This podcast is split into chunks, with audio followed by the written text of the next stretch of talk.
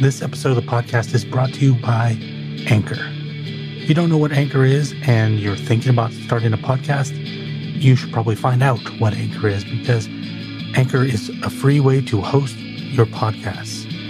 It also gives you creation tools like the ability to record yourself, record with other people, edit as well, and do it from your phone or your computer. You don't need to go buy fancy tools to start. You can start with Anchor and you can hit the nice distribute button and it's going to send it out to all the places you want it to be, like Apple Podcasts, Spotify, Google, and more. In addition to that, you can make money from your podcast with no basic listenership. In other words, you only have 10 people because you're just starting, you can still monetize that. It's really hard to find a better place to start. So download the free Anchor app or go to anchor.fm and get started on the crazy podcast journey.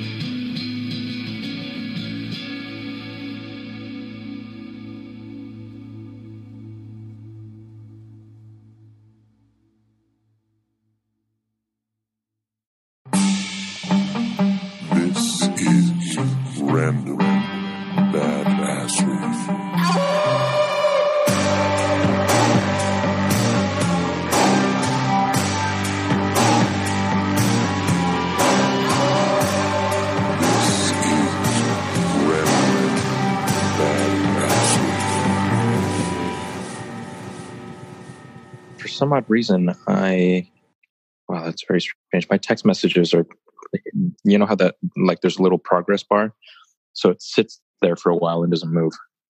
Hmm. That's weird. Like, so I get the sense that like my text messages are not getting to people very quickly here. Welcome to the technology of tomorrow. Technology of 20, 2012. I wish they had invent a silent fan because it's not even that hot today, and I know I'm going to melt while we're recording this, and I can't even imagine what it's going to be like when we get into the actual real summer. um, have, do you have you seen the Dyson blades? Is it silent? I mean, it's like Yeah. five hundred dollars, but Yeah, it's absolutely silent. It's crazy. I bought a Dyson. Actually, I mean, I bought a, a vacuum. I bought the little hand vacuum. I mean, it was like three hundred dollars, but holy shit! Have you used one of those things? Yeah, I own one. I will never own any other kind of vacuum in my life. I didn't think it could be like that much better. You know, you read the reviews online and it's like, oh, it's good, it's it's better, but they don't like really give you like at least this hand one, the one the one that I have. I don't know the model number, so something trigger. Um, but holy, I could if there's a two settings on this one. I don't know if yours has two settings, but I put on the high setting. I could suck hair off the dog's back with this thing. It's it's likely that you and I have the exact same vacuum, and I I literally swear by that thing. It's probably the best like appliance purchase I've ever made. That thing's unbelievable. I'm gonna buy the the wand attachments so that I can you know do it on rugs and stuff too, because you can make Yep. it into like a normal vac. Yep, totally worth it. I have it. Welcome to vacuum review. yeah, I was gonna say like this is our first ever home improvement episode. Um, but yeah, I, I would love that fan if it's silent because the fan I have it, it does a good job, but I can't turn it on when we're recording. If the vacuum is any indicator, the fan is just as good. Uh, I might have to save up and invest for that because I don't know how we're going to survive. I have for people listening, I have carpet in the room that I'm recording in, so it gets blistering in here during the summer. Remember when we tried to do that um, that interview and the computer fried from the heat? Oh yeah, because it was like 90, 90 something or 100 degrees in this room and the computer was like you know 50 60 degrees above that. The fan just couldn't keep up. I, I remember there were days where um, because I had to have uh, I was trying to record off Wi-Fi with the speaker set up for a while, and I remember being in the room on certain summer days where um, my room was the only room where I could get silence, and man, it was, it was like 110 degrees in there. yeah i don't know how i don't know how these maybe they just have really good air conditioning people that do it more professionally um you know that get like this perfect you know like joe rogan and stuff like that where there's no background noise they must just have like silent air conditioning and not fans Huh? And uh, we're not professional, Chad. I'm just kidding, dude. and we can't we can't call ourselves professional until we start making money That's a good that's point. the rule Absolutely. That's the definition, technically. Yep. Hmm. Okay. Well, we we took last week off, so we should have lots of things to talk about. I have weird stuff. And I see Yeah, you, I added, have. you added some stuff in there. Are we ever Yeah, going to talk most- about death? Um, maybe. Um, that's that's. I, I, I actually, I actually kind of want to talk about life. Um, I, I feel like death is going to be one of those that just lingers there forever. Um, kind of like death in real life. That's a good metaphor. Yeah. yeah, exactly. Um, but yeah, I, I, I actually kind of want to talk about life and how how how different life is. How how why it's been difficult for me to um, actually schedule the podcast properly. Um, it's been a nightmare, but for all the right reasons. And I really want to catch you up on a lot of things. Actually, All right. Well, you brought it up. Let's get into it then. That's what they're here for. They're here to listen to you and I talk about whatever the fuck we want to talk about. well, I mean, for anyone who's been listening to the show um, over the last, like I don't know, maybe five, six, seven, ten episodes, um, I've been a mopey shit. Um, you know, I've been dealing with the end of a relationship, and it's been kind of a a, a, a harrowing experience in many ways. Um, just because you know, once you, uh, especially considering how serious that relationship was, there were so many things that were intertwined in it. Um, and like, unlike most of the relationships that I've had, it wasn't just um, the things that are typical to a relationship. You know, we also wrote music together. Uh, we traveled together. We, we, we shared a. We were basically best friends as well as um, a couple. And so when you dismantle something like that, the, the, the jarring effect of just completely rerouting all of the things in your life is so profound that you leave, you're left with not having any idea about who you're supposed to be or what you're supposed to do. Um, and I, I, you know, obviously at the end of any relationship, you have the strong sense, the strong feeling that, um, you know, th- things shouldn't have ended or whatever it may be. Like th- those feelings of, of remorse and regret, and you, you know, the, the natural associations that you you have with how a relationship ends. Um, but I will say now that you know, uh, however many months deep I am into this process of of grieving and, and rebuilding, um, I think I finally turned a corner in the last two weeks, and the amount of openness and expansiveness in my life has increased in such an exponential way that it's almost difficult for me to come to terms with how much happier I am and how making the choice to go outwards instead of inwards dramatically changed my mindset in such a short period of time.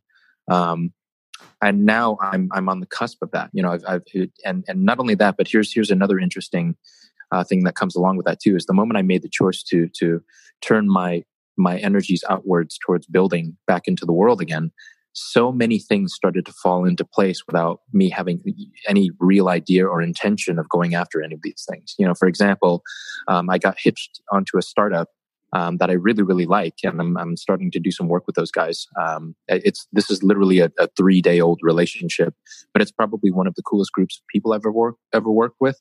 Um, you know, all of this spawned from my my my need to make more money because I'm sick and tired of of living um, the startup entrepreneurial life where I basically sacrifice everything for the sake of progress. And you know other things like i found a, a, a potential music writing partner. Um, i'm starting to work on on politics in a very um, in-depth and much more hands-on way. Um, there's a potential for example that i might eventually run for public office.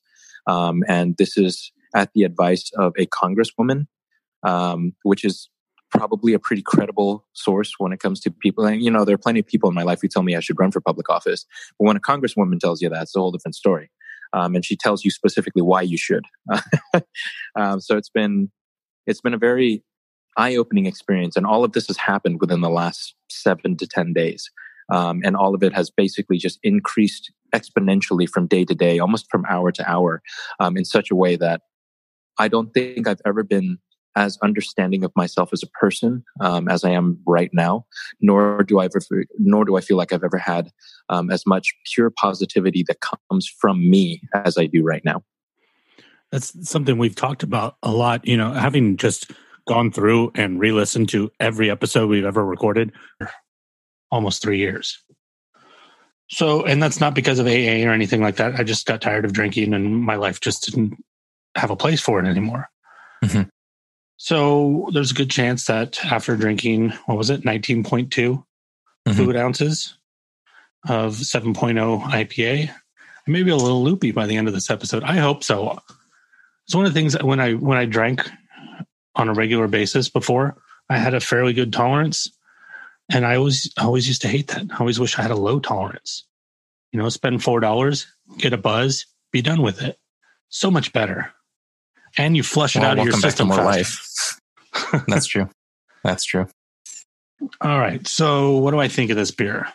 It honestly, this tastes. I, f- I feel like I'm drinking Lagunitas. It tastes exactly like a Lagunitas IPA.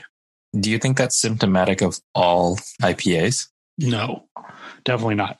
Oh, Uh, that's true. Yeah. Now, now that I'm thinking about that sentence, like there's plenty of of of Lagunitas, that, or I'm sorry, not Lagunitas, but IPAs that I've tasted that have been very like wildly different. I would say I don't know if it's because of the huge popularity a couple years ago or several years ago of IPAs, but I would say of all the styles of beer, there's probably more variety in IPA than any other style of beer, even over lagers. Mhm. Um, that's probably a bold statement, but that's how I feel personally. But this is very, very similar to Lagunitas. It has that kind of, um, I keep going back to the word on the bottle, which is the problem with reading the bottle hazy. It does have a, when I read the word hazy, it- hmm I think hoppy and I think weed. It Mm. does have a bit of that weedness to it. I don't know a better way to describe that. That's not really a word, but A, a dankness, that's a good word for it. so, Yeah, there is- so to speak. There's a bit of a dankness to it, like Lagunitas, but then it has a, a crispness like a Lagunitas as well. I mean, if you gave this to me, I would think it was Lagunitas. So I don't know. Yeah, like if I never should give the label. Yeah. I don't know how Russian River feels about that, if that's what they were going for, or if they would be bummed out by that. But the fact that I'm enjoying it, they shouldn't be. Mhm. And this, I would say, this beer is it's my drink. This is I could drink many of these. So we have two winners in one episode. So I think I think as we go along, we'll get better at this beer section. Neither of us know what the hell we're doing. That's kind of the fun part about it, Uh, for me at least. I don't know. Yeah. I'm extremely excited by the prospect of that. Like, I, I feel like, I feel like the more serious we get and the more formulaic we get, the more, I mean, the, the best versions of this and the, the most comfortable for me are always when it, it, it kind of reverts back to who we are as people and the conversations we typically have. Mhm. Um, that to me feels the best. You know what I mean? Otherwise, otherwise it starts feeling laborious. And, and I feel like the moment it starts edging into that territory, then it becomes harder and harder for me to keep doing it. You know what I mean? Because it feels like homework. which will bring us right to the part that I wanted to talk about next, how we ended up here. I, for the most part, this is not going to be a typical episode because it's our first one in, I think, was it been, over a year or almost exactly a year. It's been a while. And we kind of just want to talk about how we got here and how we feel about it and uh, whatever else comes out of that. But yeah, I think that the, one of the things going into this that I thought about having just broke off all of my social media for each of my podcasts, my other podcasts, which for anybody who doesn't know, I have three other ones. Was I, I asked myself, hey, am I going to have to make social media accounts for this too? And then I thought about it. I'm like, no, this is the personal podcast. You know, Mhm. like this is this is the most me uh, as far as my personality. You know, the other ones are certain parts of my my interests and my creative outlet, but this is the most me, my personality, and this is the most you, your your personality. So it makes sense for us to just talk about this podcast if we're going to using our personal accounts. Sure. And that's something, you know, I never considered until today. When we originally did this show, we had an email address for the show and we had, you know, social media for the show or whatever. We should have just had people contacting us on our personal social media accounts because whenever they wanted to say something about the show, they never wanted to say something necessarily to both of us. You know, like I want to tell Lam this. Well, go tell Lam. I'm not going to be the Seems- go between. It seems seems weird, weirdly logical when you say it like that. It's like, why the hell did we not come to that sooner? Well, you know, Of I think it's, it's the world in general too. I think that we're moving, we're slowly getting out of the adolesc- adolescence of social media. Some of us, Mhm. some Yeah, of the sure. world is some of the some of the world is just entering social media puberty right now. But Mm-hmm. for those of us in at least in Silicon Valley, where this is kind of old hat, we've kind of adjusted, and these things make sense, and we we can see things in a more logical sense, having done everything the wrong way before, which which in a way, you know, when when uh, after we decided we did, to do this, two quotes stuck in my head all week about this show. I wish I could quit you. I was like, why am I thinking about Brokeback Mountain all week? It's like, It's but it's so weird. that's how I feel about this show. You know, it's like random badassery. It's back again. I wish I could quit you. Or It uh has returned. or Godfather 3. Just when I think I'm out, they pull me back in. They pull me back in. You know, my the quote that's tattooed on my chest comes back to me when I think about this show, which is uh, the Dostoevsky quote: um, "It is better to go wrong in your own way than right in someone else's." No, we're definitely good about going the wrong way. That's how we yeah, ended up we here. are excellent at that. Yep, and we're back. Well, one of the interesting things I think in breaking things into seasons, like I did, just for the description, so people kind of have a general idea if they picked up the show. You know what? What the hell is? Why are these all so different? At first, I thought that was strange that we were always changing, but I kind of like that now. When I look back at it, it's like, oh, we tried a lot of different things, and we went through a lot of different phases, and that was fun. Mhm. Like it was fun to not like, okay, this is what our show's going to be, and it's going to be this forever. Sure. Because I think sometimes you can play a concept out.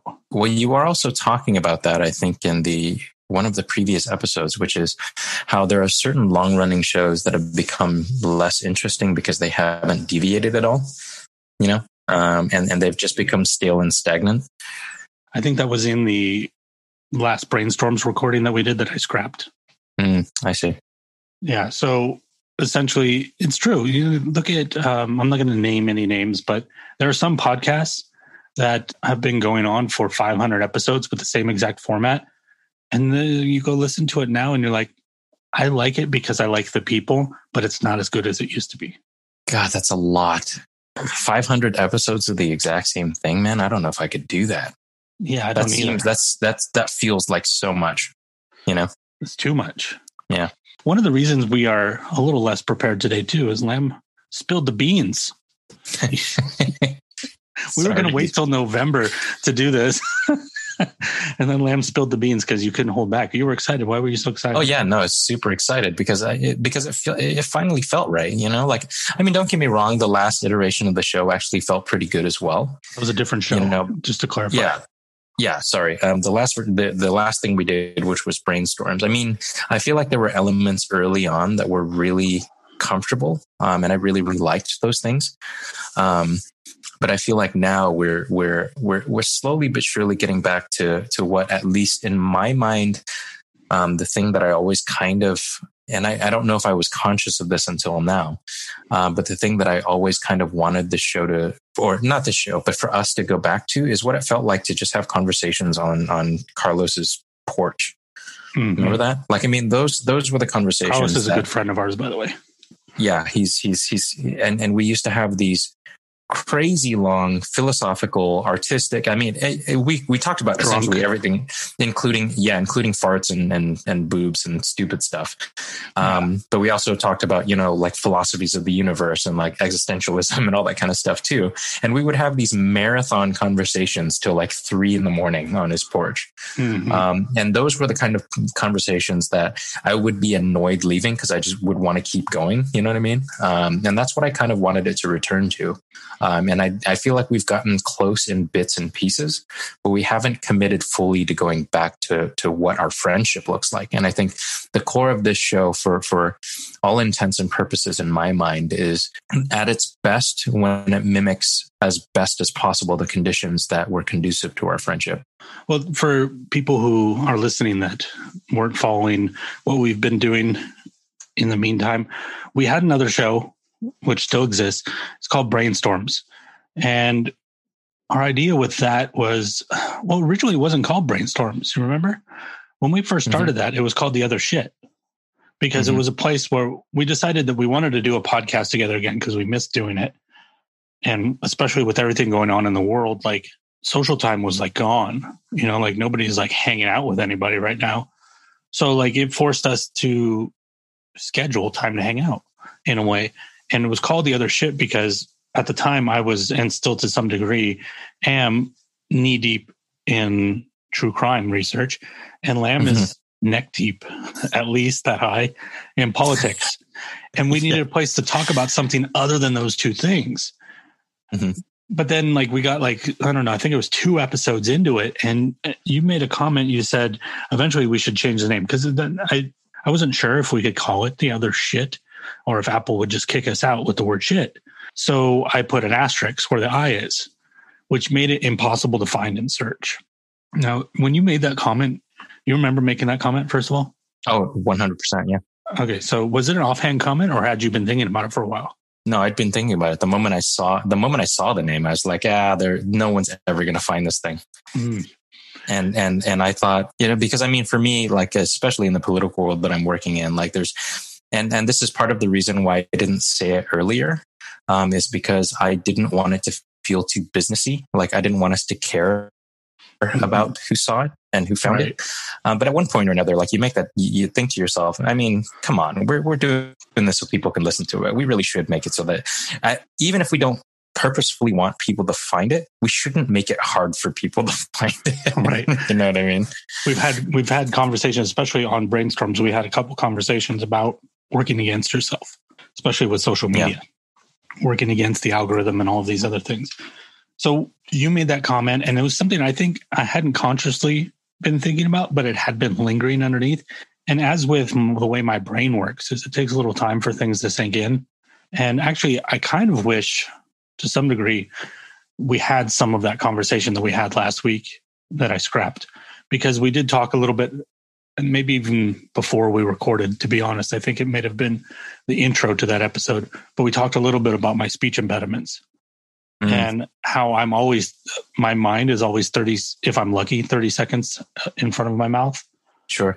and because of that I think it takes a while for me to register things because I have to be outside of the moment and go oh that person said that I understood that on a surface level but now I'm actually contemplating what that means and then those things sink in Sure.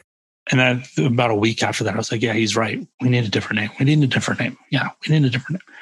And I started searching around, and surprisingly, Brainstorm's two words was not taken. Like, well, it was, but it was one person made like four episodes in like 2017. So effectively, abandoned Anchor podcast doesn't count.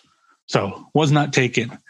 And I think something about the transition to that name going back to what you said about taking it too seriously, slowly led us to taking that show more seriously than we intended, which ended Mhm. up being a good thing, but not necessarily for you and I together. Sure. Because what we realized, especially after the last one, you you made what I think was an offhand comment, but maybe not, that it has to be fun for you. And I realized that in order for that show to fulfill what it was doing to reach the audience that it's made for, that it was going to be less conversation and more of me telling you things and you reacting. And I started thinking about that. I'm like, that's really fucking boring for him. I mean, it would be less. It would be less boring if it was something that I was actively working on. And I think that, you know, in the conversation we've had throughout the course of the week, that was something that you fleshed out, which is if we were both working on developing, you know, our, our work patterns within a note taking app, then I think it would be a far more enjoyable show. But if I have no idea like what you're talking about, nor do I have a desire to work on that specific thing, then we've got a problem, you know? Right. I think what I said to you was it would be like doing a fishing show with someone who doesn't eat seafood. Yeah, sure, sure, sure. And I realized that's the other thing you said in that particular episode. You said something along the lines of how you weren't using note taking apps and you weren't using checklist apps anymore. And I started thinking about that. I'm like, that's going to be a, a large focus of the show because that's the audience. Sure, sure, sure. And I was like, I started thinking, I'm like, do I really want to go into every show feeling like I have to justify what I'm, you know, the topic because you're not interested in it? Mhm. And I was like, that's not going to work either. Sure, So then- sure. So my next thought was, well, I still want a podcast with Lam. What do we do? And I had been doing the newsletter. I've been doing my weekly re- review newsletter, which I brought back, I think, two months ago, maybe less. And in the last three or four episodes, I had switched it to an audio format. And that's where I came up with the whole weekly beer thing. And I th- I think the, the second to last episode of, of it in the audio format, I decided, oh, you know what I'm going to talk about? I'm going to talk about what has worked from my week. And I realized that like those two ideas were really good ideas. They were just in the wrong place. Yeah. Because me talking about beer to myself in the newsletter, interesting, sort of, far more interesting for two people to share a beer and talk about the beer that they're drinking. And the same thing, a modified version of going back over the week in a way.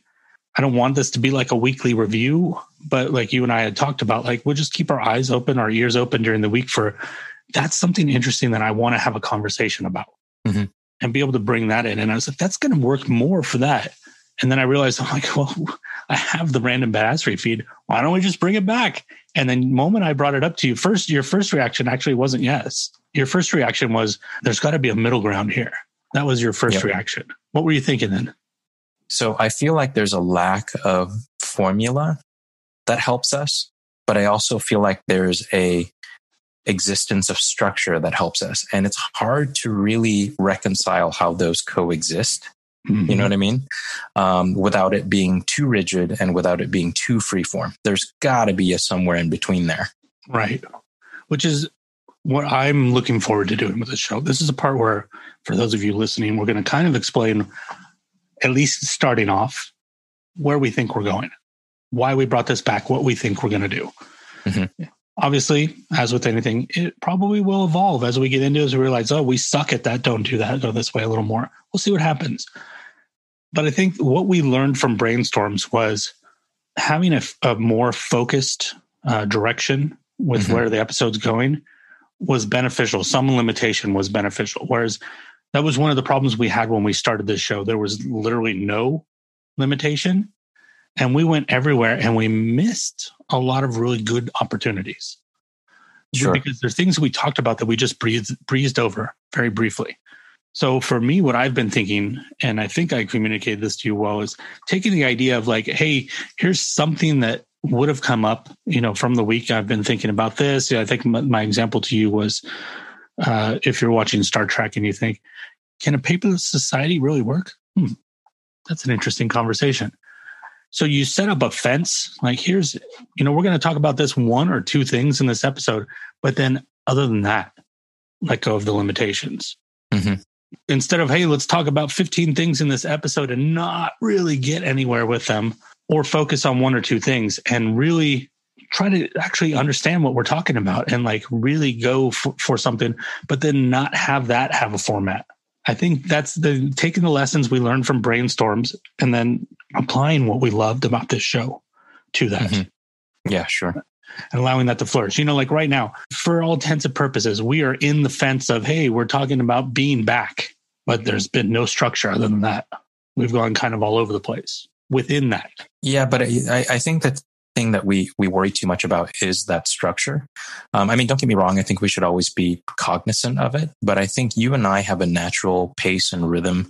I mean, the the amount that we have talked recorded is is shockingly high.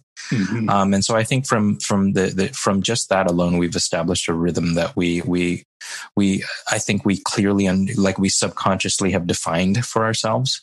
Right. Um, so I don't I don't think it's as necessary to to be too rigid. And I think that was part of the reason why I think uh, brainstorms was starting to head in the wrong direction in my mind is because we were starting to become too rigid. You know. well, yeah, it was a show that had a, spec- a, a specific audience and a specific focus. Mhm.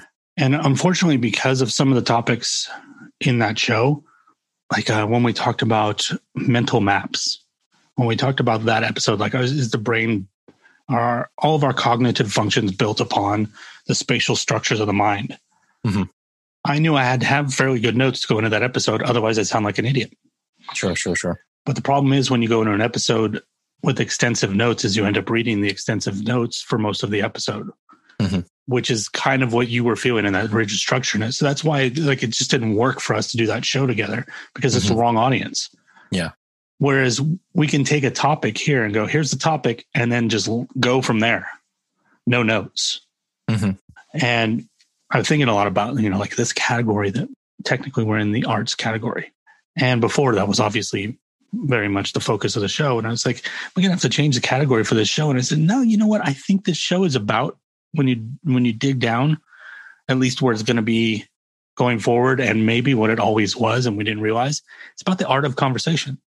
So that, that idea of like, hey, let's talk about this until, you know, like, okay, we're at the exhausted point with that.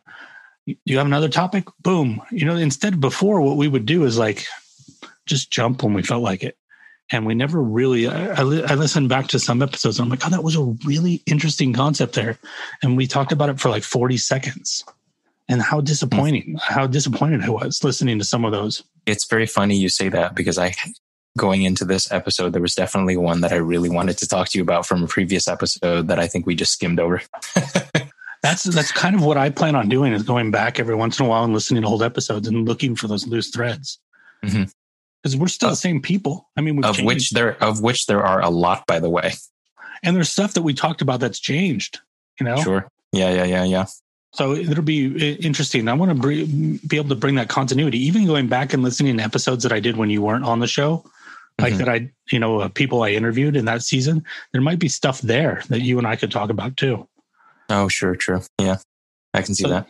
So it's be be really interesting. I, I think in some way it can be like an unofficial homework for you and I is to, to always in some way be listening to old episodes and looking for stuff. Yeah. Not as the focus of the show, but something to enrich the history of the show, to bring this all together.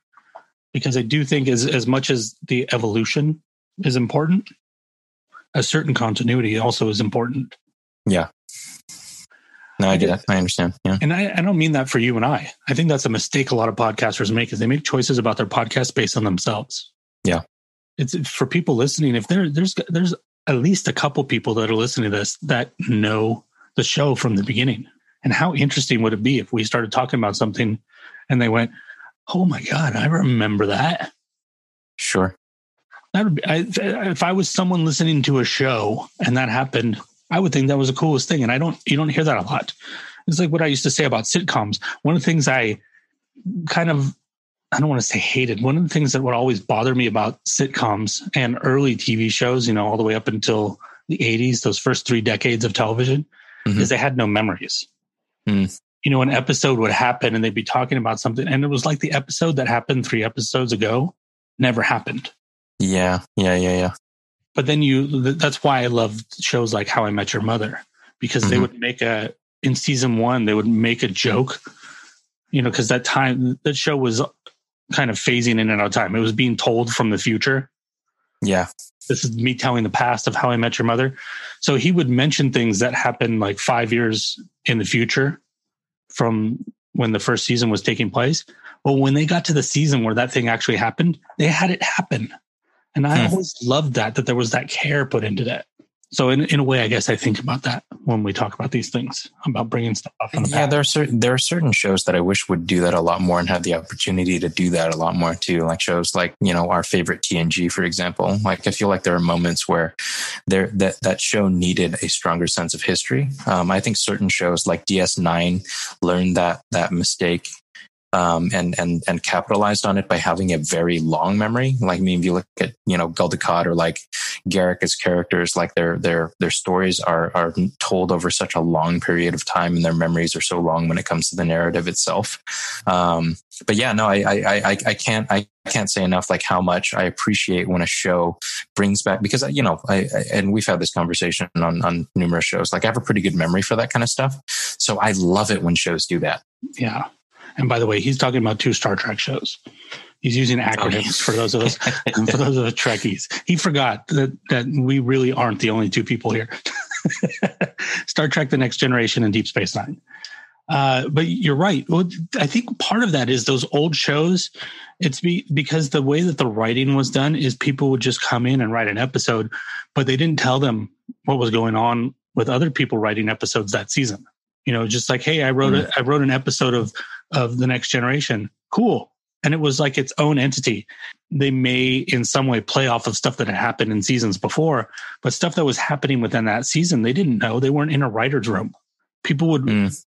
and that's that's a, a newer thing. That comedy really brought that to the table with dramas was the idea of a writer's room where the writers were in constant communication with each other about the arc of the show. And the, the thing that those shows also didn't have is they didn't really have showrunners the way that we see them now. What they Sure. used to, when they had showrunners then, it was mostly a producer. But the showrunners now are more in a directorial, creative role where they're the one controlling the arc.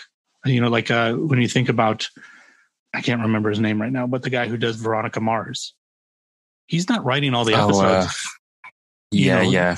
God, what the hell's his name? or Chibnall. Chibnall, who's he's he's the guy that did Broadchurch, and now he's the one. He's the showrunner for the current Doctor Who. They're not writing all the episodes, Yeah. but they are setting the arc for the season. Like here are the things that are happening in the season. They're keeping track of those things so that when writers are doing individual episodes, they're going, okay, well, you can't do that because two episodes ago this happened. At least that's what the good showrunners are doing. But Sure. I think that's that's still a, a more modern phenomena. Uh, I think especially shows like Breaking Bad really they changed the game, but unfortunately, I think for me they changed the game a little too much because I do miss episodic television. Ah, and nice segue into what I wanted to talk about. Episodic television. Yeah, and and I I mean it was something that we brushed upon a few. I don't even remember if it was uh, the last episode that we spoke about it, but I wanted to talk about how fucking serious TV is now. Too much. Oh man, I mean, don't get me wrong. Like I, This I was actually a that stuff. personal conversation we had, by the way. It wasn't oh really? Was it okay? Yeah, it was a pre. It was a pre Um, episode. I mean, I mean, you know me. I'm I'm I'm a pretty serious and intense dude by nature, but I think that's part of the reason why. Like, so I used to watch TV and and and movies all the time, right? Like I used to check out the new stuff, and and and I loved seeing like you know the the craftsmanship and shows and the new narratives and the story storytelling and all that kind of stuff. But I haven't took taken on a new show in like a year and a half, and the reason Mhm. why is because I think I I've gotten to the point now where I cannot handle the seriousness of it. it's it's. I think I worded when we had that conversation. The way I worded it to you was the new shows they want too much from me. Yeah, sure. Yeah, that is Yeah. the way you put it. I remember that. and especially with with those, what's going on in the world right now, I don't have that much of myself to give. Oh man. And we and- won't get and- into that, but Yeah, and, and all things considered, like I mean, I have, I want to turn my brain off. I actually more so than just turning my brain off, I want to turn my head and my heart off. You know, um, and and that's not to say that I I want that all the time. You know, I just I, I just want that right now. Like I need a break, man. this stuff is this stuff is so hard, and the world is so hard, and there's so many things going on that the last thing I need is to then worry about a character or worry about the the the universe within the scope of a show as well. You know? And what, to clarify for anybody who's not clear about exactly what we're talking about, so there's technically two kinds of television: episodic television and then story arc television. Those might not be the technical terms TV people use; those are terms I use. Episodic episodic TV shows are Law and Order. A story starts at the beginning, and by the end of the the hour, it's over. Yep. Story arc. Sometimes the whole a season, sometimes the whole show. Think Mhm. Game of Thrones. The difference here is episodic television, you can turn it on and generally just watch an episode. Game of Thrones, you don't really want to turn on a Game of Thrones and go, you know what? I've never seen this show before. Let's start with season four, episode one. Yep, can't do it. I mean, you could, but I mean, You have no like, fucking idea what's going on. Yeah, you have no idea what's going on. no concept. You you would be so lost. and, and both are good. You know, for some stories can only be told one way, some can only be told the other. But Sure. Story arc television has been very much in vogue, and episodic TV is looked at as silly. But I don't think it is. You know, like we look at some of the shows. Yeah, if you go back to like the '80s and stuff like that, of course it looks silly. Number one, people are still trying trying to figure out how television was different than stage acting to Mhm. some degree. And if you go back and you look at like something like the Golden Girls, or you watch the first episode of Cheers, is a great example. It is kind of set up like a play.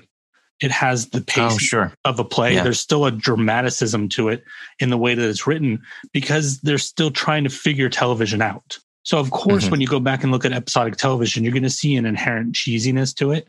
But if you look at other shows later where they start transitioning, like I think that Homicide Life on the Street, my favorite show of all time, is a great example of having story arcs, but being an episodic television show most of the time. Sometimes they had episodes that would go a little bit, you know, sometimes take three times for three episodes for a storyline to complete, but then you'd have like five episodes that were complete at the end of the hour.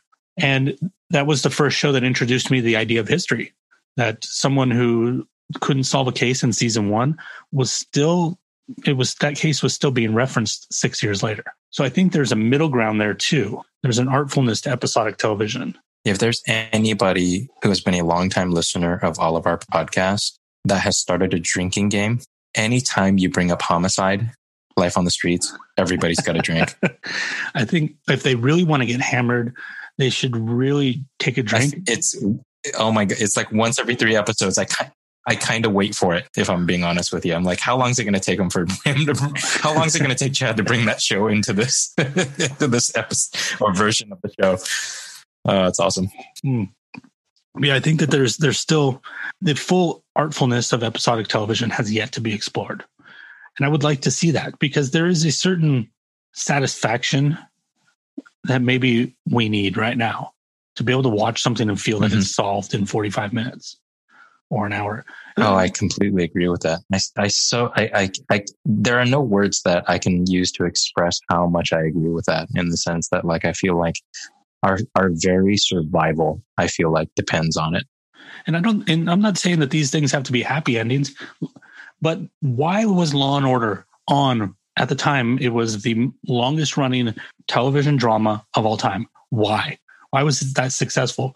Some of it was actually the formula of the episodic television. Mhm. You could turn on TNT. It's still on TNT today in reruns 20 years later. Oh man, really? Yeah, they have that contract forever. But you can turn that on and watch an episode of Law and Order. You know, you'll figure it out. Like, oh, it's Curtis and and Briscoe. Okay, this is like fourth or fifth season. You might know that. Mhm. It doesn't really matter. But you could watch that, and then it's going to go through the episode, and then at the end, you're going to find out whether the person gets off or they go to prison, and then dun dun, and the episode's over. Ah. Whether it's a happy ending or not, there's still a release because it's like story complete. And I missed that. Did you see the huge backlash that show on Amazon The Boys got because they were releasing one episode at a time? No, but I love I love anybody that does something that nobody else is doing, at least in the arts. Maybe not so much in And- politics. but this this but this def, but th- but this definitely speaks to something that we're talking about which is you know because that show didn't really have a resolve from episode to episode people just needed that sense of conclusion to feel okay you know what i mean now Um, they do. But when you go back to when we were watching all watching True Detective season one together, Mhm. that week delay between the episodes back then was really healthy oh because that's it, awesome yeah it Mhm. created theorizing and we had so many discussions about how many times we would be down at that studio that matt our friends matt and brendan had that studio downtown how many times we'd Mhm. be out in front of that building talking about true detective well what do you think about this guy oh think- man yeah it was crazy. But that was a different that. that was a different world. Sure. So it definitely it's a context thing too. So i think now is a really good time for us to invest in episodic television. Hmm. Yeah i agree. I wonder if anyone's actually actively doing that. I don't know, to be honest. You know who the masters of episodic television are? The British. Hmm. yeah true. And one of the reason the reasons that the BBC in particular is so good at episodic television is because unlike us who we typically set our shows to 45 minutes because we still think we're on broadcast television Mhm. and we make for 15 minutes and we aim for a specific hour so 45 minute episodes it's ridiculous like you can make a TV show whatever length you want when it's streaming who cares it's Mhm. streaming yeah true yeah Yeah. but the British TV shows, the way advertising worked on the BBC is it didn't. It's public television. They don't have ads. Yeah. sure So their episodes would be an hour and 30 minutes. The, difference in that episodic television, in that approximately, well, let's see, 40 minutes between an hour and 30, was that a 90 minute difference? Uh, we're drinking beer. We're not doing math here. Yeah, I was going to say, man, you're asking a lot if you think I'm going to do math right now. I mean, I, I honestly have no idea if that's correct or not. I'm agreeing with you because I'm halfway through this beer and I, I don't drink much either. And I'm getting a little, a little buzzy. Uh, so yeah, sure. Why not? That's fine. I did the I did the math while you were saying that. I, I I said that wrong. There is a ninety minutes is an hour and a half. So it's Yes. 60, 60 minutes plus thirty. So forty minutes between. So it's a it's a fifty minute difference. So technically, a British television show is twice as long as an American television show, Hmm. on average. And all, not all British shows are an hour and a half. But you know, Sure, like sure. Uh, Midsomer Murders, Sherlock, Silent Witness, all of these crime shows, Luther, all an hour and a half episodes Mhm. what you can accomplish in that time in an episode in an episodic format is double what you can accomplish in an American one. So what feels rushed in an American one because you have to get it done in 40 minutes. You can spread out in a British one. That's why they're the masters of episodic television because they give it time to develop. A- am I right in remembering that um, Sherlock was also much longer as well? Am I right Sherlock was on the list I just said. oh, okay. Sorry, I Yeah. missed that. Okay. Okay, it was the beer. Damn it. That's the beauty of bringing beer into the format is we can blame Wow. anything on the beer. This is pure magic. I mean, I plus like not only that, but I'm drinking. I'm I'm drinking this beer faster than I probably would normally too, as well. So there's that. Yeah, I'm almost done That's all. Yeah, it's all kinds of awesome, man. It's great. I didn't think we'd be talking about television, but you know what? Let's let's let's go on a little. We'll stick with the television here. I have a question for you. Hmm. Why isn't anybody doing what I just said a few minutes ago and making the, each episode individually different in length? You know, let the story dictate the length. There are a few shows that do that. Um, Really? Unfortunately, there are some shows that are not great that do that, like the the boys. Um, act, no, that, that's not an example of a bad show. That's an example of a fantastic show that does that. They kind of the lengths change a little bit from sh- from episode to episode, and this last episode for the second season is actually like an hour and twenty minutes. Hmm.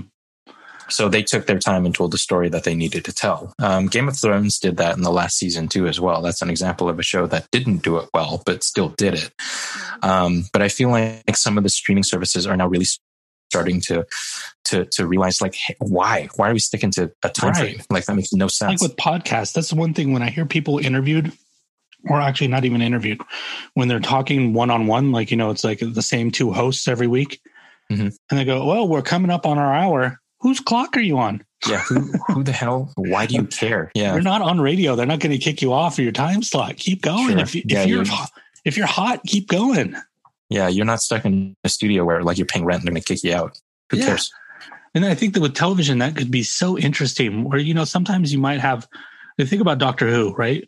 Mhm. You know, maybe maybe she goes off to a planet and just do a few things, and you know what? In 20 minutes, the story's done. It's just a short little story. Okay, you get a 20 minute episode. Next week, maybe it's an hour and 40 minutes because it's an epic battle she has to go through. Yeah, or she has to go back in time and like unravel something, or you know, yeah, Yeah. give it give it the time it needs to to tell the story properly. Sure. And how fascinating! Because the thing is, I don't know a lot about how they measure success with streaming shows, but I think if you're going to do something similar to like what YouTube does, it's time watched that matters, not starts. You know, Mhm. you're not counting how many people started this episode because you know, like uh, fifty thousand people start it, but only twenty thousand finish it. Your show's kind of shitty. Mhm. Sure. YouTube figured that out. So it's actually, you want to measure the time someone's watching. So if that's really what you're going to measure, the length of time someone's watching, you don't need to take these long epic stories and break them up into like three episodes. You can Mhm. just put them all together because it equals the same amount of time.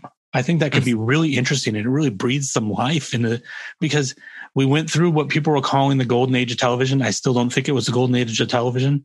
I just think that people were starting to figure out that the, the, the format could be serious. But I think if you really want to get into a golden age of television, you can't even call it television anymore, a golden age of, of video programming, then you have to really like start playing with those concepts and letting the show and the story and the creators dictate things, not the producers and the bean counters. Mhm. That's when shows are the best. You know, theoretically, Breaking Bad should have been a failure. It was about someone going bad and someone that you over time liked less and less. Mhm. And it worked. Game of Thrones shouldn't work. Oh, you really like that main character? He's dead. Dad. That shouldn't have worked. Can you imagine if you were watching Cheers and you're like, Sam Malone, ah, he's dead. Not only that, but he dies like quickly and unceremoniously too. I mean, actually, speaking of Che- Cheers, did have to go through that, but for real reasons. Coach died. Mm-hmm. Yeah, yeah, Nicholas yeah, that's Colasanto, right. the guy played the coach, he actually died. That's right. But I like that, coach too. I really liked coach. that first season of Cheers is perfect. Oh, it's Literally so perfect. good. It's it's. I've been I've recently been rewatching it. I'm three three or four episodes in. I think I'm. I just watched the fourth episode, and four episodes in, you are already enamored with the show. Mm-hmm. Sure. No, I don't know any modern shows that pull you in that fast. And I don't think it was anything that anybody did purposely right. It was just perfect chemistry of the right cast with the right scripts at the right time. what's great about those first episodes too is I don't know how well you remember them, but over time, you know, like when Norm would come in, everybody would go, "Hey, Norm." When it started, Nicholas Colasanto, coach, used to scream his name. He'd come in and Really? go, "Norm!" Oh, I don't remember that. And because of that, that first season, Cheers actually felt like a bar, like a real Where where the heck is that streaming now? Is it streaming anywhere? Uh, yeah, I'm watching it. So Peacock or Amazon, I can't remember. Hmm. One of those two. I don't pay for anything right now.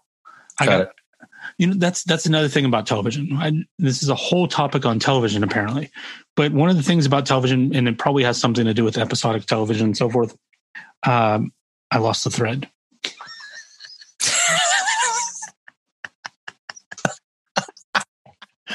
Oh, so Oh. unprofessional. Oh, the beer makes this so Uh, much better. I remember now. Okay. and we're back. But yeah, I've, Uh. I've decided that because so much television wants so much from me that I Mhm. would just start watching kind of whatever was on that was free. And you know what I've realized over Yeah. time? In the long run, the difference between a shitty show and a really great show is not really that much of a difference on how much I'm entertained. Huh. I can watch a show that's pretty bad and not really enjoy it, but at the same time, like not stop watching it. I know I've been watching SeaQuest, and SeaQuest is one of the worst shows ever made. I'm slightly surprised by that actually. Because I think I feel like my expectations are like, and maybe that's just because of all the how serious TV's been and how much I've bought into that for so long. But I feel like my expectations of shows are like extremely high now, and shows that I would have liked a lot more like 20 years ago. I don't like nearly as much because I have like, and and for me, it's it's almost entirely visual, um, and not necessarily the storytelling. Like I'm just a sucker for fantastic cinematography. And so, yeah, I get I get locked into that. Like even shows like Supergirl, that I feel like I would have really liked that like 15 years ago, and now I just kind of like it. I think that, well, I don't want to go off on a tangent about Supergirl, but the first season of that show was the best, period. oh, it's Um, amazing. Yeah, it's really good. Yeah, I agree with that actually. back when it was actually meant to be a strong feminist statement and not just like a hokey TV show. But Mm-hmm. anyways, the the thing about that I've realized is most of the time that I watch television, this and I'm not saying this is for everybody, this is specifically me. Most of the time I watch television, it's generally just to relax and kill time. I'm not actually looking to be drawn into a story. I'm okay if it happens, but I don't really care that much. Huh. That's probably why I spent so many times over the years rewatching uh, reruns, or it's not really reruns because I'm watching it in streaming of Unsolved Mysteries. Hmm. I've seen each of those episodes probably 20 times, but it doesn't matter. It's entertaining enough for me. It fills that gap for me. Yeah. So what I discovered is something I don't know. Did I tell you about Tubi TV? T U B I? No, what the heck is that?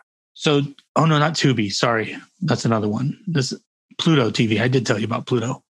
Yeah, you did tell me about Pluto. I remember that. So Pluto TV has, for people listening, Pluto TV has a as essentially it's set up. It's almost like it's a streaming app that you open it up and it's like a cable box, in the sense that when you open it up, you don't go into and go, "I want to watch this movie. Please push play." There are channels and things are playing all the time. It's like Mhm. live TV. It has commercials, everything. It's literally live TV for free. Uh, and what's interesting about the way they do it is they have certain channels that are like mixtures, you know, like classic TV or 80s, and they only play show from the 80s. But then they have some channels which are literally one show that plays for 24 hours a day. And the one that I've been watching recently is Three's Company. Hmm. Number one, because when I watched Three's Company when I was a kid, I didn't get all the sex jokes because I was a kid. The show is, and now that I've been watching it, the show is literally just one half hour sexual innuendo. Yeah, of course, every second of that show is innuendo. So I've been watching it and it's it's that beauty of episodic television. I don't care like is this a Roper episode or is this a Furley episode? I don't care. Mhm. Just watch it. And it's on Sure. 24 hours a day. I put it on and I don't have to make any more decisions. It's running. I get up to go to the bathroom. I could wait for a commercial or I could pee while the show's on. Who cares? It's not going to pause Yeah. for me. And there's something nice about that. It's some it's it's not only that TV shows want too much from me emotionally, sometimes they, I feel like they want too much from me like dedicating my time to them. Attention. Yeah, it's like, yeah. are you keeping track of the storyline? You remember where this character, what this person did in season two? Because if you didn't pay attention to that when that happened in season two, and what's happening right now in season six is not going to make a whole lot of sense to you. I don't care anymore. But you see, that's I feel like I had the I feel like I'm getting there, but I feel like I had the opposite reaction. Like I really like paying attention. I do too when I choose to, but I don't want to do it every day. Yeah, that's true. I mean, I guess it, it all comes down to choice. Yeah, they- I feel like the reason why I don't give a shit about TV right now is because it doesn't give me a choice. I I either I either care or I can't watch just because I am going to miss something because my brain is just not. My brain doesn't have the capacity to handle yet another thing at this point. What I my favorite TV time is when I'm laying down, I'm relaxing, I'm watching something, but I'm only like half watching. Mhm. And I'm doing something else. Maybe I'm playing a game on my iPad. Maybe I'm flipping through Twitter on my iPad. Maybe I'm coming up with an idea for an episode of one of my shows, you know, one of my podcasts. That's my favorite time because I feel like I'm just it nothing is making me do anything at that moment. If I you know, I look up, I go, what just happened? And I rewind. I'm okay with that. That's what's really cool about some things, being able to rewind. But when I watched, you know, like uh Three's Company, I was saying, I missed something. I missed it. Damn. Wonder what that joke was. And there's there is something cool about that sense of wonder too. Yeah. Okay. Well, where are we on this? Where where the hell are we? oh, an hour or something, I guess. Yeah, we're Gotta about be- an hour. I guess we could let's let's reiterate. Let's go back to where we started with this. What are your thoughts as we're going into this? It's- it's- right now, after going through an hour of this, we came into this. How are you feeling? What do you think about where we're going? Let's just let's bring it all full circle, Lam. It feels like we didn't have enough time, and that's the way I always want to feel. Because the because there are episodes that we've done with brainstorms even where I felt like like it was just a lot. It was exhausting. You know what I mean? hmm like this is just two conversations or uh, two conversations. This is a conversation between slightly buzzed friends. um, not only that, but now I, I feel like I can contribute a lot more Yeah, because I can I can contribute the things that just happened to me throughout the course of the week that I just wanted to talk to you about anyway. right. Really, the, I mean, the show is a lot of things, but really, it's you and me. That's what this show always was. Mhm.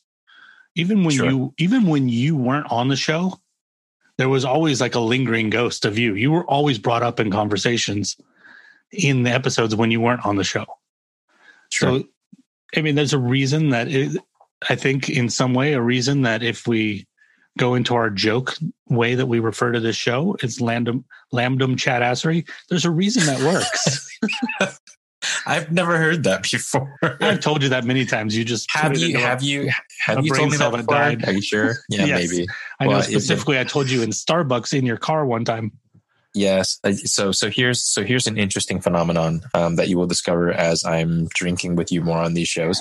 Um, is that the first thing to go is my long term memory. I mean, after the beer wears off, my long term memory returns to what it was, but there are gap. Like my memory is not great. My ability to recall. I don't, I don't know why that is specifically with beer, and it only happens with beer, not hard alcohol, just beer. I think the beer is conducive to us not being too rigid with this show. So I might, this is a good time to switch over to the other part. You can go over to Instagram and follow the vacant room. That's Lam's Instagram. You can follow what's he what is he what's he's got going on. What's what's he's got? What the hell What's words are he's got? those? What's he's got? You can follow what's he's what got. What's he's got. Yeah. You can follow what he has got going on. what he has got. I'm not sure if that's much better. What he has got. Why don't you just say, to see what's going on in Lam's life? Just go to the vacant room on Instagram. let's Yeah, let's let's. It only there. worked Let's when you that. said it about yourself in the third person. But uh, you can follow me on Twitter and Instagram as the Real Chat Hall. Do you, are you using your Twitter? Should I be Um, your Twitter? Not really. I mean, I'm managing so many other Twitter accounts that I've just abandoned my own. I just don't have time to to navigate between four different Twitter accounts. Um, I also have a newsletter, which is where we stole some of these formats. I've fixed those holes. Now I've introduced a, a, an interesting concept over there that I'm going to try out called a this or that poll. Every week there's a different poll, and it's just going to be two things, and you pick this or that. This week it's uh, I haven't even sent this out yet, but it's going to be Alf or ET. Alf by far. You're supposed to reply on the email, ma'am. Ah, whatever. You dude. are you're on that mailing list, by the way. Not that you've ever opened one. I've opened. I opened one. I think eight months ago. dude. The, the number, the number. eight months ago. Wait, then what the hell was I getting from you eight months ago? I don't know porn. Um, does, does anybody send porn by by email anymore? I don't know. oh, I'm about sure they do. Dubious. Wait, which which email address? I mean, I'm sure we can talk about this off I'm not, offline. we'll talk about this afterwards, unless you want me to blast your personal yeah, email let's let's not do that. Yeah. Lastly, if you are still sticking around through all of this sloppiness, um, I have something called a Ko-fi account. Ko-fi account is a way to support the show. I have one of these. It's a personal one. If you follow my other stuff, I want you to understand that there are two accounts. I have a personal one, and then there's one that's just for this show. And it's ko fi.com. That's Ko-fi forward slash random badassery, all one word. You can go over there and it's going to tell you would you want to support the show? Do you want to buy us a coffee? Just pretend that says a beer. Just you want to buy us a beer for the next episode, stop in, give us a little support, give us a little ner- ner- nudge, little nudge of encouragement to at, we, at least work on our articulation. It's like A, a, ner- a nurge of encudgelment.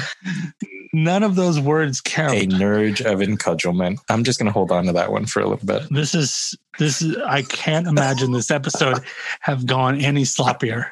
I Hey, can't by the way, imagine. By by the way, And this I'm- is I don't I can't blame the beer for all of can this. you, for the love of God, tell us what your other podcasts are? All of them. all right, if if you think that there's anyone still listening, I doubt it, but might as well. I, I have further questions. Which technically, the further questions is using the feed that this was originally that Random Badassery was originally on. So there's probably some really old Random Badassery listeners over there. But that's my true crime podcast. I focus mostly on the unsolved and the missing. And it's kind of more like hardcore history, Dan Carlin's hardcore history, in the sense that it's not a weekly show. It doesn't even have a regular schedule. I literally go and I research a case. And when I feel like I have enough knowledge on that case, then I release an episode. I feel like that's the right way to do that topic because there's so much false information out there that people fall into the pit of that. Actually, the most recent episode I did of that show was a bonus episode about that exactly about how hard it is to do true crime research and do it justice. And mm-hmm. Brainstorms, the show that we've been mentioning multiple times on here, I have yet to release a solo episode. I will in the next few days, probably when I figure out what it's going to be on. But that show focuses mostly on note taking, minimalism, productivity, getting to like the nitty gritty of how like that what is what are the actual steps that you use to manage this? It's kind of like the the nerdier nerdier version of me. And if you've actually listened to this show previously in the past some of those tendencies you've seen many times before. And then my last show is semi literate and that's my book club show i talk about the books that i've finished reading. It's uh, i call it the book club for people who hate book clubs because most book clubs out there and most book lists out there focus on young adult or business books.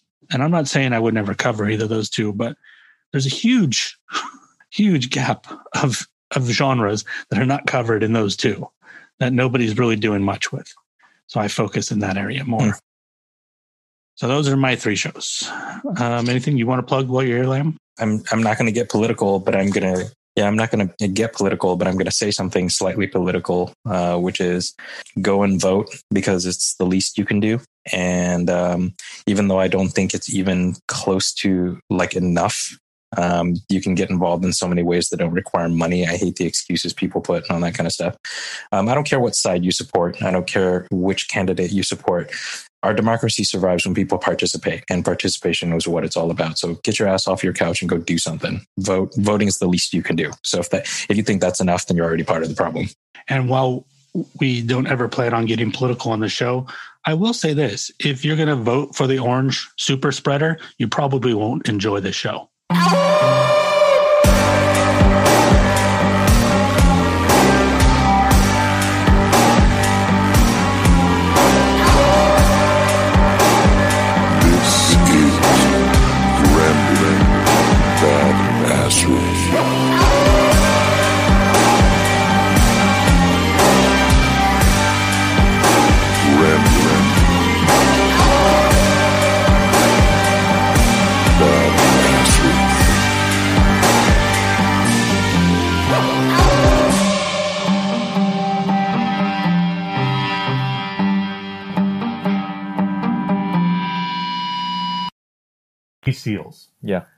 none of us are going to be able to do anything against an armed re- in an armed resistance. That's ridiculous. Sure. that argument is completely it's just perpetuated by people like the NRA that are worried about whatever they're worried about. But that argument it doesn't exist. You can make other arguments. That's fine.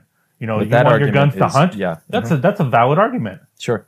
Uh, maybe not with an M16, Yeah. but the fact that it's to protect ourselves from the government, that argument is completely dumb Yeah. because it, you can't do that. The argument that we should be worried about right now is the exact one that Apple's making. Our gun control argument is our security argument. Mhm. What people do with our information, how they secure our information, how our information is safe from our own government, who can be oppressive at one point. It's Mhm. possible. Sure. That is our gun argument now. We need to protect the security of our information Sure. without a doubt.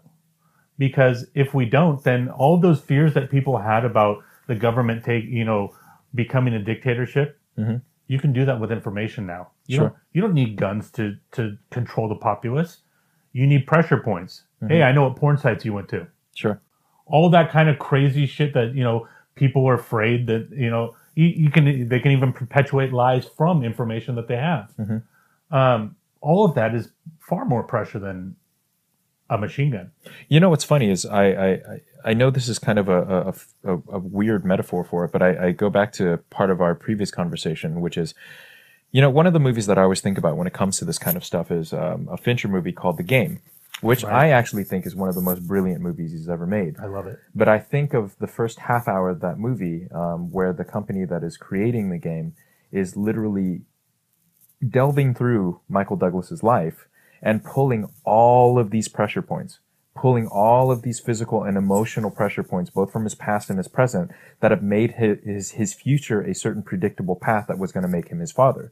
The crazy thing is how much they were able to do with that information. Right. You know, and then I think about what you're saying now, and I think about, okay, if the FBI really wanted to mess with my life, if they just hacked my phone, they could steer my course of action for the next 10 years of my life without me knowing it. You know what I mean? Exactly. So, yeah, I mean, in an age of information, the guy who holds the keys to the information is king. So, you know, if we give the, the FBI the keys to the kingdom, that essentially gives the FBI an open window into everything that we are as people because we live on these devices. Right. You know, there's nothing that we don't do. Like for for me or for you in that sense, like almost everything I do involves my phone in some way. Yeah, you I, know I work, mean? I, I need the devices to work. We're recording this podcast on our phones. Right. You know, And you know the thing that that kind of maybe makes me chuckle a little bit is the same people that are willing to sacrifice their security in this case, you know, that they support the FBI over Apple in this, Mhm. are the same people that a few years ago were complaining about things on Facebook and the security of their, you know, and the privacy on Facebook. no, I think it's just because people don't have a scope, an understanding of scope. You know what I mean? And I think that that most of these things, even the gun, the the, the gun debate, for example, is a lot of knee jerk stupidity. Um, the arguments that are made are not the right arguments. Right. You know what I mean? And, I like think I that- said, yeah, there's there's better arguments to Sure, make than that of course one. there are. Like it's not about being able to take on your government, or even about the, the you know when we're talking about the age of information, for example, it's not about specifically finding terrorists. That's not what the FBI is going to do with that that that that that skeleton key. Right. It's not about looking for the needle in the haystack. It's about looking at the haystack. And I think that that's where people are starting to misunderstand is that, you know, a guy at the FBI is not just going to be looking at, at anyone of, of uh, Arabic descent, for example. They're going to look at everyone. Right. It's it's like the whole argument with the. I guess we're just going to make this a political section of the show, but the whole argument about freedom uh, of religion, you know, church separation of church and state. Mhm. People complain about how how rigid those rules are. Yeah. But what they don't realize is the reason that we have that separation between church and state is to stop the government from oppressing all of us. Mhm. So, yes, if you're a Christian, Mhm. you're worried that you know that you can't practice these certain things, right? Mhm. Because you're worried that somebody that's in government doesn't share your religion. Sure. Well, if you aren't willing to protect other people's freedoms, if you're if you're willing to allow them to oppress, you know, Muslims mm-hmm. or Buddhists mm-hmm. or Hindus. Mm-hmm. What's to stop a Buddhist, a Muslim, or a Hindu from getting into Congress, Senate, or whatever, and turning that same thing that you broke down against you? Sure. So at, at its core, the free the separation of church and state is based in selfishness, Sure. protecting yourself. Well, and I it- think that's your point is that we- we've been framed all these arguments have been framed wrong for yeah, us. agreed. And I'm I'm not making a point for any legislation here, Mhm. just to do exactly what you're saying. See the real argument. Yeah, ask the right question, see the real framework, and understand once and for all how broad the scope is of a particular decision. You know what I mean? Um, like you're right, like the whole the sacred and secular thing, the the, the separation of church and state. Like it, there's a certain there, there's a certain historical perspective that that needs to be lent to the overall conversation that tells people very clearly throughout human history that the combination of church and state has never ever worked out well. Right. You know what I mean? Never in the history of mankind with any civilization, civilization or society that we have ever had, whether it's the Romans or the Turks or the Russians or, or, or the French or the Spanish, you name it, every civilization in human history has never ever been able to pull off the com- the combining of church and state in such a way that made it so that they could live in harmony. And the reason why is because the moment you allow a political structure the ability to operate under religious guise, they are now allowed to make arbitrary decisions Right. and they're allowed to make laws without consent of the people. like And that's for example, problematic. when when you go back to um, people like are kind of baffled, I think, um, from lack of understanding about how the Salem witch trials happened. Yeah. What people don't realize is at the time of the Salem witch trials, hearsay, Mhm. particularly um, the evidence of dreams, were acceptable in the courtroom. They're not anymore because we're protected against those. But at the time, the reason that the Salem witch trials, well, the reason that they were able to do this is because these girls over here could say, I had a dream that she was a witch. And that was acceptable testimony in court. Uh, And that was evidence against some of these people. And these are the reasons that we have to protect ourselves against our government. Mhm. Because the government is going to inch into any area it can because the people that are in government, they know more information than they than we do. They know about terrible things that are threatening our country. Mhm. And they believe that by the more things that they control, the more things that they get their fingers into, the more things that they can hold in the grasp of their hand, the more secure and the safer they're going to make us. sure. But that's, I don't think that's true. I go back to Benjamin Franklin. Those who are willing to sacrifice their freedoms Mhm. for the illusion of security deserve neither. Yeah. And the most important part of that is the illusion of Mhm. security. Sure. Because even in the most uh, oppressive states like North Korea, Mhm. there's no safety. Mhm. Somebody could still attack them. Sure. And I just I, I feel like what we're seeing right now is we're seeing that line being drawn. Sure. What kind of country are we going to be? Mhm. Are we going to be a 1984 scenario, Mhm. or are we going to be what we said we always were? Yeah. And it's a, it's a crisis of identity right now. And I think at the core of what's going to happen here is we're going to define our identity, not just through presidential elections. I actually think, even though there are the two top candidates, both sides, I don't like Hillary and I don't like Trump. Mhm. I will say that clear. Mhm. I don't like either of them, and it frightens me that either of them lead our country. Mhm. But I think that that is less important than what's going on with Apple and the FBI right now. I agree. I believe that that is the most important thing that is happening in America right now. Well, because it's a clearer barometer of where society is. You know, and I think that I, I- had this conversation with a number of friends over the last three or four years, which is, you know, we're finally at a point in our history as a country where the growing pains are done. We're out of our teenage years. You know, we're building we're building what our, our historical legacy is going to be as a country. And and sure, we've had a lot of really bright flashes in the pan up until now, but we all have to remember that the United States, for all of its for all of its achievements, is only 250 years old. And so, in the grander scope of countries, um, as a sovereignty, we're really, really young. Right. So we haven't decided who we really are yet. And I think that we're at the precipice of that. I think we're at the point where we really do have to choose and decisions like the FBI versus Apple thing draw a very clear line as to what direction we want to go in.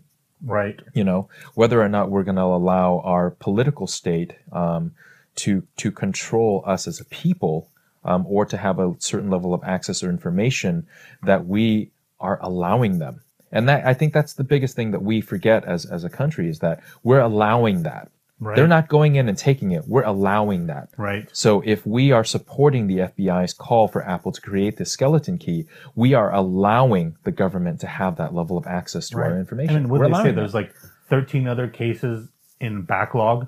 So the moment that goes through, they're going to push Mm-hmm. Next through. one, sure. Thanks for the precedent. Now we Yeah. can push all these through. absolutely. And I don't want to go on this tangent too long, but at its core, the most important thing, regardless of anything that I've said or you have said, Mm-hmm. the most important thing of this whole discussion is educate yourself. Yeah. Learn about what's really going on, read all the sides of it, make your own decision. You don't have to agree with me, don't have to agree with you. Mhm. It- but I'm going to say to all the listeners pay attention to what's going on around you Mhm. and learn Yeah. and make a decision on your own but don't trust what these people are saying on television and stuff because their job is to entertain you Sure. the news is entertainment Sure.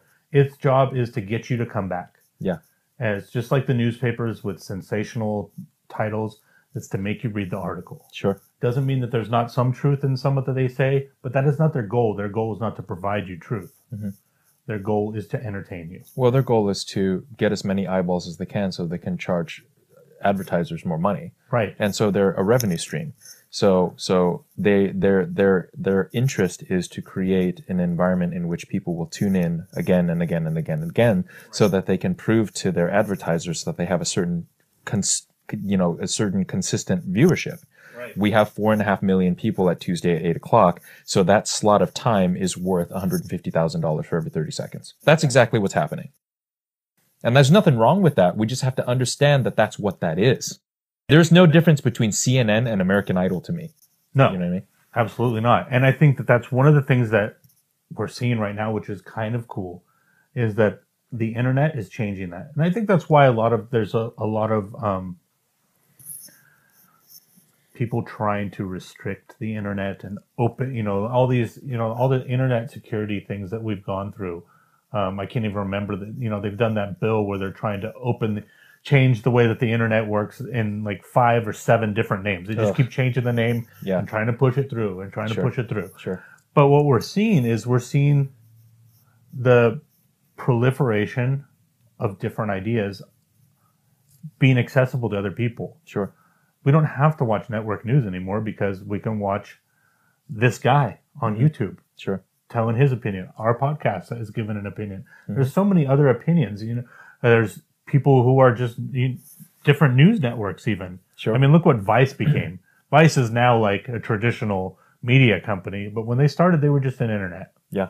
an internet company, and and we're even seeing that to steer away from our political tirade. We're even seeing that with television Sure. um, going back to the revenue stream, they don't have to worry about you know Amazon, Netflix. These guys they don't have to worry about the revenue streams the same way that TV do. Um, it doesn't mean they don't have to worry about it, but not in the same way because they can nail niche audiences Mhm. in in a way that network television never could. For example, I just heard this yesterday. Amazon is bringing back the Tick Huh. No way. That's brilliant. not Warburton as the Tick, Yeah. obviously because he's on something uh, TV show Closer or something. I guess Yeah, yeah, C yeah. or something Uh-huh. like that. Um, but they're bringing back the Tick. That's a very niche audience right Sure. there. Sure. Sure. sure. Were you a fan? Oh yeah. Of course. I read the comic books too. Did you? So cartoon, Mhm. TV show, the live action show was just hilarious. Yeah. Yeah. Yeah. Anybody that doesn't know what the Tick is, just look it up. It was very Max Headroomy in its in its sensibility. it's it's it's very camp and very super camp. Do, oh, you know what that reminds me of? Do you remember Sledgehammer? Oh yeah. Oh, Sledgehammer was genius. I loved that show so much. What, I- what- what's funny is I've I've realized like going back and watching like 80s TV shows thanks to like Hulu, hmm who has like pretty much Sledgehammer's on there. Oh, genius. Going back and watching these things, there's two things I realized. Number one, like up until like the late 90s, nobody took television seriously. Sure. when you look at the sets on anything, you look at the scripts, all of this stuff, and it's because it, you know, it's still it was still tied to theater, Yeah. a yeah. lot, a lot more tied to theater. Um, like the first episode of Cheers, if you watch the pilot of Cheers, it looks like a play. Mhm, mhm. It's uh, the way they talk, the way it's filmed, it's a play. Uh, but the other thing I realized is, I thought these things went on way longer than they did. Mhm. These shows that you, you know, people the same age as you and I, we remember these things as like they were huge. Mhm. Like Twin Peaks, two seasons. Oh, really? That was it, Two seasons. Why does it feel like it was longer? right? So you go back and you look at these things, you go, oh yeah, that, and they go, that was on for one year. Huh. Really? That was on. I mean, like, obviously, like Miami Vice was on for a very long time. Sure, sure, sure. The Um, Simpsons. I mean, But you look at like like the A Team, that was like only five seasons. Wow, that's Nothing. crazy. I mean, it's like standard now that things go at least like ten seasons. Sure, sure, sure. But the brilliant ones don't go that long. Right. Like, I mean, if you look at the best ones, like Breaking Bad, Firefly. Uh, uh, yeah, Firefly. Well, Firefly is a different story though, because Firefly should have gone longer. oh yeah. You know, I'm Firefly nobody's deserved- tried to bring that back. Yeah, I mean, Although he's- that's probably happening. Nathan Fillion's probably He's busy on with, Castle. Yeah, exactly. And on top of that, I mean, I'm sure, um, dude, what's it? Joss Whedon is busy doing Yeah. things. Although like now that he's not doing Avengers stuff, he can finally start doing Joss Whedon stuff again. Yeah, that's true. That's true. That's true. I mean, that's funny that you say that. Like, I mean, there are certain shows that that the best shows that I I I, I love these days are the shows that have arcs that don't compromise those arcs. Like Breaking Bad's a good example of Right. that. Um, uh, Battlestar Galactica, the the new one, I thought I was never saw that very. one. Oh, you have to see it. I It's know. really really good. It's on the queue. And then there's there are a couple out there. Like there's a show that I will take to my grave as one of the best shows made in the last 30 years. Hannibal. Everybody Haven't watched it needs You told to me see about this. Hannibal. That that show is one of the most brilliant shows I've ever watched. Wow. Uh, from an aesthetic and, and directorial perspective, it is one of the most well crafted, most character driven shows I've ever seen. It's it's just amazing. So if you haven't seen Hannibal, you need to see it. But here's the problem, because it was so weirdly cerebral in its in in its sensibilities, it's getting canned after its third season, and not because it's a bad show, but because people have a hard time watching it. So I have a feeling that it's going to be like Veronica Mars in, in four Netflix years. will pick it up. Yeah, Netflix is going to eventually pick it up because it's too good a show um, with such an amazing cast. Isn't Like- that a beautiful thing to know that there's Yeah, a place yeah, to pick these exactly. things up now? yeah, that that Netflix is going to go. All right, it's worth it. Imagine we're if they getting it." had that back in the day when Freaks and Geeks went off the air. Sure, sure, sure. Because we ex- all want to know what Uh-huh. happened after that summer. of course, Anybody that watched that show, what happened to Lindsay? uh, even your example of Firefly, Yeah, dude. Like, I'm shocked that actually, I, I'm yet. bummed. I watched that movie, and the movie kind of bummed me out. Serenity, yeah, yeah, yeah. It was not great. It didn't. It didn't go the way that I wanted it to Mm-hmm. because it was less awesome. Mhm. Well, it was attempting to tie together too many loose ends, and on top Yeah. of that, trying to to Close things out. close things out. And that's that's a story. It's a Wild West story. You don't want your Wild West stories to end. You know, there's no sunset. There's just the, the continuing adventure. It's an Yeah, adventure book. They just keep writing. yeah and that's and that's what was brilliant about firefly when it was around is that every every every show had an essence to it that was that was continuous like it just felt like you were jumping into the middle of their lives Right. you know what i mean and there was no sense of beginning of a story or end of a story And I love just that. these people it's great Like one of my favorite things uh, a television show can do is to have a memory. sure oh i I, hate when shows don't have memories. You know, sitcoms are different. Yeah. Because who really cares if, you know, the Golden Girls remember what they said the week before? Yes, I Sure. love the Golden Girls. Um, but when you're watching other things, that memory is of utmost importance. Talking about favorite television shows, Mm-hmm. and one of the most brilliant shows that was ever made was one of the first shows I ever saw that had a memory was Homicide Life on the Street. oh yeah David Simon, Barry Levinson. yeah Brilliant show. The first episode. I, I feel like I've been waiting decades to talk about this in a forum where people will hear this. Good luck finding it. I don't think it's on iTunes. I bit torrented it. Um, not back in the day, but now. yeah yeah yeah Uh, the first episode, they have a rookie joining the homicide squad. And I think it's the second episode. He gets his first case. His first case is a murdered child. Mhm. and the vernacular of all the cops is that you never forget your your, Your first, kid. Sure. Never forget your first kid. First kid. Yeah. It okay. haunts you. The next, I think they went eight seasons. The next seven seasons, Mhm. they never forget that case, Amazing. and not in a way like they bring it up all the time where it's where it's nuts. But you know, like season six, he could be talking to another cop, and the and the the girl that had died, her name was Adena Watson. Mhm. Somebody will make an offhand remark that in an, in a show without memory, you just write it off as an offhand remark. But if Mhm. you've been watching the show since the beginning, it's real Yeah. because you know that Sure. that actually references something real. You know, somebody gets a case that they can't get over, and they go, "Is this your Dina Watson?" Oh, and it's just an offhand remark, like they're they're ribbing each other, Mhm. and it's brilliant. And it's just, I mean, there's so many things in that show that were said that actually changed me as a person. Just great dialog Mhm. Another show that was brilliant with memory that's actually a sitcom, How I Met Your Mother. Oh yeah, yeah, yeah, yeah. Oh my god, show is based on memory though, so at least on, in that context, the goat sense. thing. Yeah, yeah, yeah. Where it's like he's telling the story and there's a goat in the bathroom, and then he gets to the end of the episode, he's like, "Oh, wait a minute, that wasn't that year. Mhm. The goat wasn't there." But then when you get to that point that he's t- he's telling a story that takes place in the future, Yeah. And when you get to that point in the show, Mhm. the thing that he mentioned actually, Actually happens. happens. Yeah, yeah. I mean, even to where they they they mentioned stuff about the wedding Mhm. in about um, Lily and Marshall's wedding in Mhm. season one. Yeah. When they finally get there, Mhm. that actually happens. You know, it says you know at the beginning they say something they joke around about him becoming a judge. Mhm. He's a judge by the Yeah. end of the show. Yeah. It's like somebody actually wrote all that, which is I feel like as a writer you should be doing. Sure, sure, sure. Can you imagine a novel that didn't do that? Well, I mean, you, you you talk about that, but some of our other favorite shows. It's funny because you don't think that that sitcoms do that, but I think some of the best examples of that are in sitcoms, um, like Arrested Development. Jeez, I mean, the how how elaborate those callbacks are, how complex.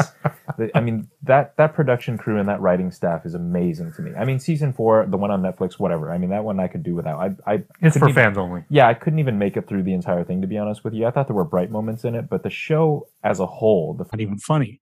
That she was on a show on that channel, and they, they like the next day they had her removed from all of the posters for that show. Like literally, like the next day.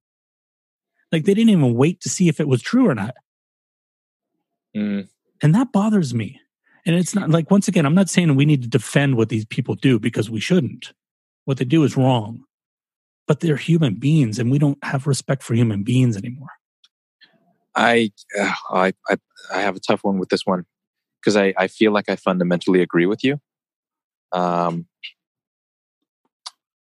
oof, but I also understand, like in the Roseanne case, for example, right? How much do you? I mean, considering her history and considering how how much into conspiracy theory she is and all that kind of stuff, um, how much?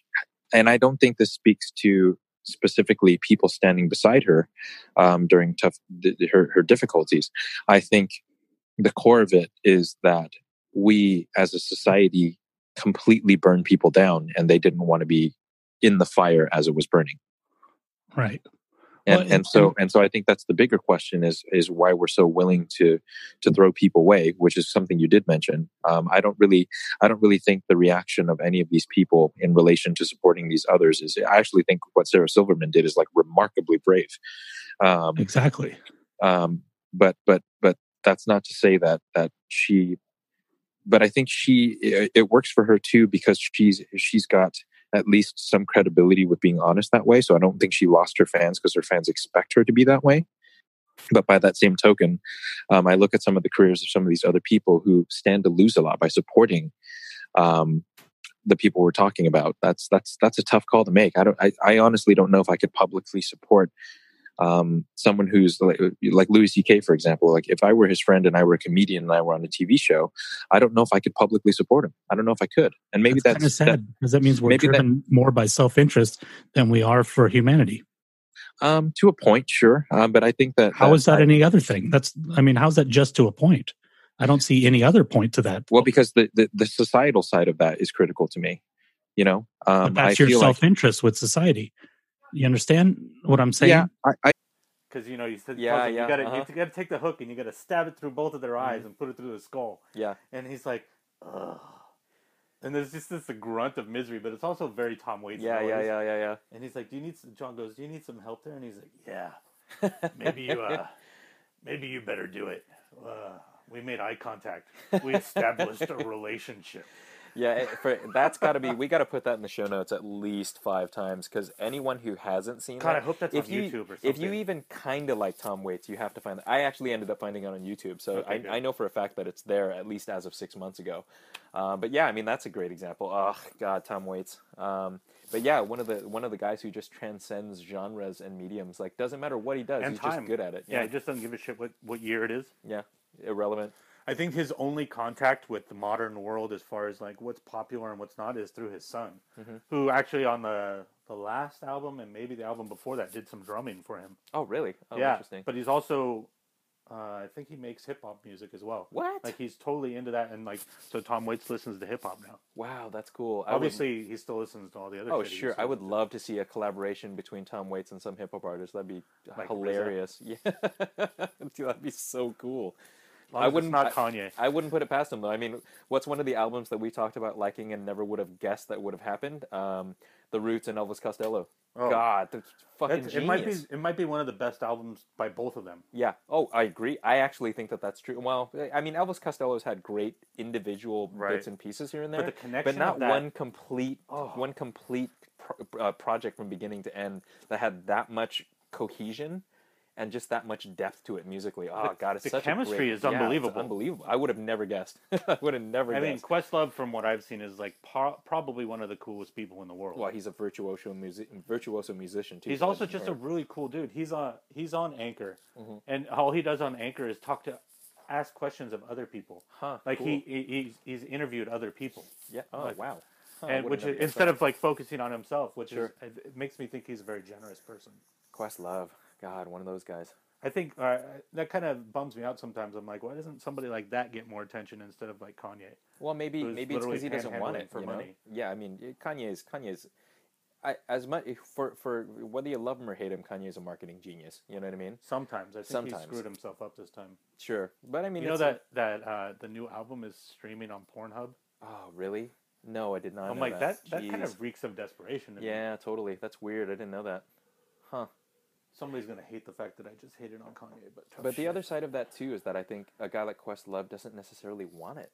You know, I Yeah. think he's I think he's good with where he is. You know, like he plays Right. Late doesn't night and he's always it. been there. He gets to do what he loves for a living and work with amazing people. I, I, want to read even- his book. Oh yeah, that's there's a It's book. It's been out. on my to read list forever. What's the name of it? Mm, Mo Better Blues, Mhm. I think. Yeah. Interesting. Yeah, I, I, I, I'm curious as to what the contents of that book would be. It's about music and Mhm. about I think to some degree it's autobiographical